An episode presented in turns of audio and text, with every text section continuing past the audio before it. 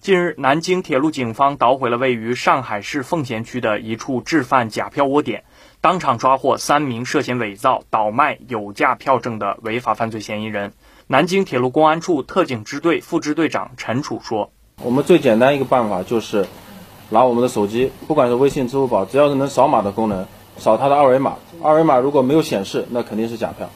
经现场清点，缴获伪造的成品火车票两百九十九张，半成品火车票一百七十六张，成品假发票一箱，各类空白假发票十箱，假公章六十六枚，以及部分作案所用设备，涉票价值近二十万元。主犯范某交代，之前他是一名出租车司机，在跑车的时候发现有些乘客愿意出资购买大量的出租车发票，范某觉得有利可图，便动起了歪心思。他四处浏览网页，以顾客名义加入了一个制作假票的 QQ 群。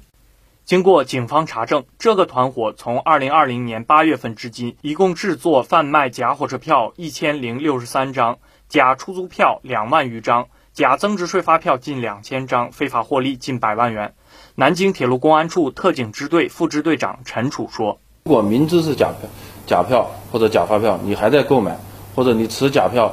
你企图通过蒙混过关的形式蹭上车的，那这肯定是你本身也是一种违法行为。新华社记者刘宇轩，实习生刘泰晨，江苏南京报道。